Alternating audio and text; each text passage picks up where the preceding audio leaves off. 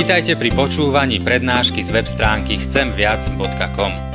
Portál chcemviac.com pre vás pripravilo Slovenské evangelizačné stredisko. Nech vám táto prednáška poslúži na duchovný rast a múdru orientáciu v živote. Dajte ju do pozornosti aj iným. Pridajte si nás na Facebook alebo Twitter. Chcemviac.com Viac ako dáva tento svet. Milujem hospodina, lebo počuje hlas môjho úpenia.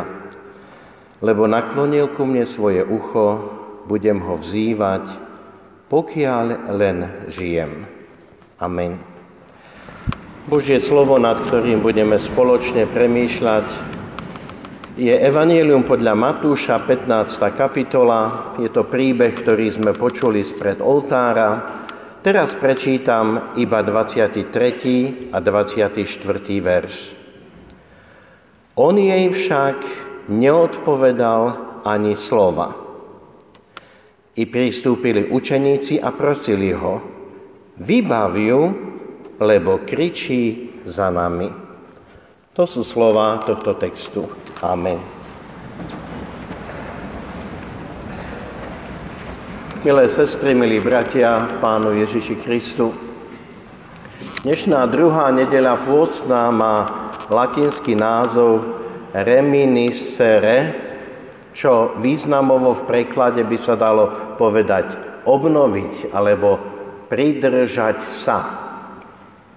A ako v našom texte uvidíme, obnovu a pevné pridržanie potrebuje každý. Dnes budeme premýšľať o stretnutí pána Ježiša so ženou Kanánkou a toto stretnutie prinieslo zmenu do jej života i do života jej blízkych. Stretnutie s pánom Ježišom aj dnes nám je ponúknuté, aj my môžeme prežiť zmenu. Viete, že dnes po službách Božích je aj pozvanie stolu pánov k večeri pánovej. Pán Ježiš oslovuje aj nás dnes.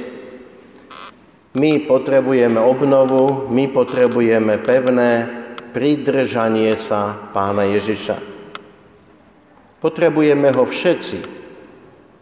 Nielen učeníci, nielen žena Kanánka, ale všetci. My sme oslovení a my sme pozvaní, každý jeden z nás.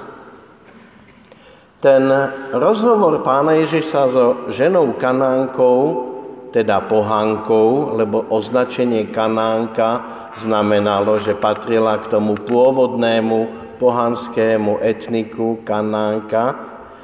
A svetkovia toho rozhovoru boli učeníci Ježišovi. A myslím si, že učeníci dostali dobrú školu, keď počuli tento rozhovor pána Ježiša s touto ženou. Ten rozhovor v sebe skrýva dôležité posolstvo.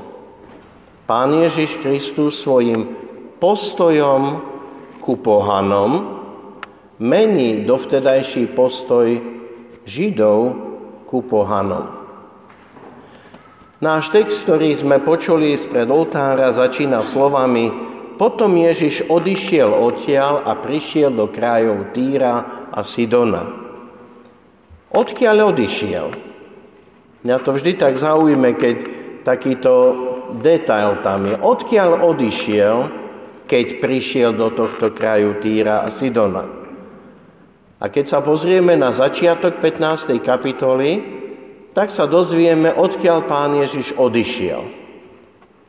Začiatok 15. kapitoly popisuje dosť taký konfliktný rozhovor pána Ježiša s farizejmi a so zákonníkmi. Prečítam niekoľko úvodných veršov. Vtedy prišli k Ježišovi farizeji a zákonníci z Jeruzalema a spýtali sa ho, Prečo tvoji učeníci prestupujú podanie starších? Veď si neumývajú ruky, keď jedia chlieb. A odvetil im, a prečo vy prestupujete prikázanie Božie pre svoje podanie?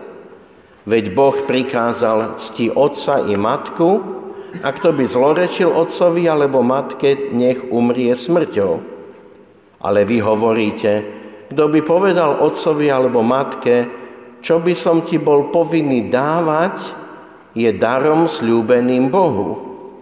Ten si vraj nemusí ctiť otca a matku. Takto ste kvôli svojej tradícii zbavili platnosti Božie slovo. Pokrytci dobre prorokoval o vás Izaiáš. Tento ľud ctí ma perami, ale jeho srdce je ďaleko odo mňa. Darmo ma uctievajú, keď ľudským príkazom učia ako učeniam Božím. O, čom ta, o čo tam išlo? Pán Ježíš im pripomenul dôležitejšiu vec, ako to, čo oni hovoria. Oni začali rozhovor tým, že učeníci si neumývajú ruky podľa tých predpisov, ktoré Židia mali. Na všetko mali svoje predpisy. A pán Ježiš im povie, a to, čo vy ste urobili, a to, je, to znamená, pripomenie im, odborne sa to volá korban, to je to, že sľub, ktorý dali, dali Bohu a síce mali to dať rodičom, ale dali sľub, že to dajú Bohu. Toto vymysleli zákonníci farizei a pán Ježiš to kritizuje, pretože dôležitejšie je, aby sme poslúchali Božie prikázania a nie prikázania ľudské. Pán Ježiš hovorí, že... A čo hovorí pán Ježiš o jedle? Nie to, čo vchádza do úst, poskvrňuje človeka, ale čo vychádza z našich úst. Teda nie jedlo, viete, v čase pôstu, aj my, evanelici, niekedy riešime to, že ktoré pôstne jedlá sú správne a nie. Pán Ježiš by nám to isté povedal. Nie to ťa poškvrňuje, čo vchádza do teba, ale čo vychádza, teda aké slova, lebo slova vychádzajú zo srdca. To som len trochu pripomenul ten rozhovor. A potom je napísané, že Ježiš odišiel odtiaľ. Ako by to zostalo také otvorené? Je tam taká poznámka, že tí farizei zákonníci, že sa pohoršovali na Ježišovi, ale nevieme, aký nakoniec zaujali postoj. Lebo pán Ježiš odtiaľ odišiel. Myslím si, že to môže byť taký poukaz na to, že pán Ježiš nikdy nikoho nenúti. Nerobil to ani vtedy, nekoná to ani dnes. Ktokoľvek z ľudí, kdokoľvek z nás keď sme konfrontovaní s Božím slovom, s Božími pravidlami, ak spoznáme, že nie som, nie som v súlade s Božími pravidlami, potrebujem urobiť rozhodnutie. Potrebujem zmeniť niečo vo svojom živote. A pán Ježiš čaká na to. Čaká, ale nikoho nenúti. Vlastným rozhodnutím sa človek môže aj postaviť do pozície odmietnúť. Ale pán Ježiš naozaj nikoho nenúti. Ale pamätajme na to, že nikdy nemôžeš vedieť, či to Božie oslovovanie práve teba, aby si zmenil svoj postoj k nemu, nie je už posledným oslovením, lebo pán Ježiš, tam je napísané, že odišiel odtiaľ, a tak farizei o Bohu veľa vedeli, ale ho nepoznali. Aj nám sa môže stať, že máme záujem o náboženstvo, máme záujem dokonca študovať Bibliu, ale nemusíme poznať pána Ježiša. Pretože poznať Bibliu znamená chcieť pána Ježiša aj poslúchať, teda nasledovať nie len poznať a nečiniť.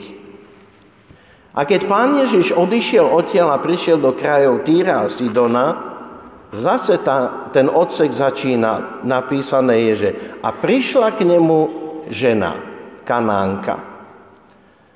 Ale obrovský rozdiel je medzi tým, čo je o nej napísané, a o tých farizejoch a zákonníkoch. O tejto žene je napísané, že kričí za Ježišom. Zmiluj sa nado mnou, syn Dávidov. Cera sa mi strašne trápi posadnutá démonom. Táto žena hľadá a čaká od pána Ježiša pomoc. Táto žena kričí, volá, nechce sa dať odbiť. Takto volá len ten človek, ktorý vie, že bez pomoci neodíde, že nechce odísť, pretože bez pomoci zahynie. Táto žena volá, kričí, pretože potrebuje pomoc. A tú pomoc hľadá u koho? U pána Ježiša. Dlho som nerozumel tej vete, ktorá je tam napísaná. On jej však neodpovedal ani slovo. Či pán Ježiš ju nepočuje? Či pán Ježiš ju nevidí?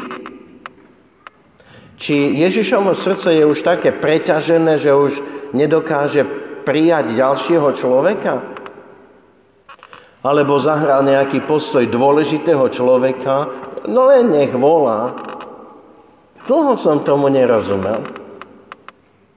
Až potom pri jednom štúdiu som si uvedomil, že Pán Ježiš jej neodpovedal, až kým sa neozvali učeníci. Pretože v 24. verši je napísané, tu pristúpili učeníci a prosili ho, vybav ju, lebo kričí za nami. Pán Ježiš iste počul. Pán Ježiš iste ju videl. On určite videl aj do jej srdca, on určite poznal jej zúfalstvo, bolesť a strach, keď išlo o život jej céry. Pán Ježiš ju určite dobre poznal. Neodpovedal, až do chvíle, keď učeníci vyjadrili svoj názor. Ja si myslím, že to je ten kľúčový bod v tom príbehu.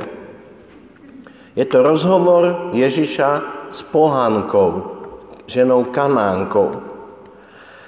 Je to rozhovor, ktorý má v sebe tú otázku, patrí Božia pomoc iba pre židovský národ alebo aj pre nežidovské národy? Patrí aj jej? V tom rozhovore možno išlo aj o jej vytrvalosť v tom volaní. To nespochybňujem. A pán Ježiš naozaj odpovedal, že jeho pomoc je predne Židom, až potom pohanom. Ale ona kričí za Ježišom a tí učeníci povedia, vybav ju, lebo kričí za nami. Nám sa môže zdať, že práve to, že im to vadilo, že kričí za nimi. Ale ja si myslím, že pán Ježiš to nechal dôjsť do tohto bodu, aby si učeníci uvedomili, že majú mať otvorené oči a uši na biedy tohto sveta. Aby učeníci počuli ten krik zúfalstva, ten krik volania. Aby učeníci zaregistrovali tú jej biedu. A čo myslíte, bratia a sestry, my dnes, ktorí žijeme v 21. storočí, Počujeme krik, zúfalstvo, beznádej, rezignáciu ľudí dnešného sveta? Počujeme a vidíme ten pravý obraz o tom, ako vyzerá život aj v našom meste? Či to nie je také zúfale volanie ľudí o pomoc? Viete, ak počujeme o ľuďoch, ktorí si siahli na život, Počujeme o prestrelkách v Košiciach, o prostitúcii v Košiciach, o drogách v Košiciach, o vlámaniach, o znásilneniach. Počujeme to? Vidíme to? Alebo zatvárame oči, ako by sa nás to netýkalo? Možno mnohé desiatky a možno stovky ľudí v tomto meste sú na kraji zúfalstva a zrútenia. Nemocnice alebo liečebne rôzne sú plné, mnoho opustených detí je v detských domovoch, mnoho osamelých starých ľudí bez pomoci, rozpadnuté manželstva, týrané deti, neprehľadná situácia v politike, zakrývanie si pravdy pred mnohými civilizačnými chorobami a tak ďalej. To je krík dnešného sveta. to je volanie bez nádeje. Mnoho ľudí nepozná riešenie. Ale učeníci riešenie mali. Vybav hovoria Ježišovi. Asi ten dôvod nebol to, že kričala. Oni vedeli, že Ježiš jej môže pomôcť. Aj my to vieme, že Pán Ježiš je skutočná pomoc a má odpovede na naše otázky. Prepačte. Ak my vieme, že Ježiš je pomocou a odpovedou na naše otázky, otázky tohto sveta, tak o tom hovorme. Myslím, že v takejto postupnosti. Najprv v modlitbe hovor s pánom Ježišom. Prihováraj sa za ľudí okolo teba. A potom hovorme aj ľuďom o pánovi Ježišovi. Pretože Pán Ježiš môže naozaj pomôcť. V celom závere toho príbehu je napísané, ozdravela jej dcéra. Teda tá modlitba matky bola vypočutá. To, že sa matka stretla s Ježišom, priniesol záchranu v jej domácnosti. V inom príbehu je priamo napísané, choď domov a zvestuj, čo ti urobil pán. To znamená, aj kedykoľvek vy prichádzate na toto miesto, prežijete povzbudenie vo viere, Božím slovom, povzbudenie, naplnenie, je to kvôli tomu, aby ste sa modlili a prihovárali za ľudí tohto sveta. Aby to požehnanie, ktoré prijímate tu, prišlo cez vás do vašich domácností. Nech vám k tomu sám Pán Boh aj pomáha. Amen.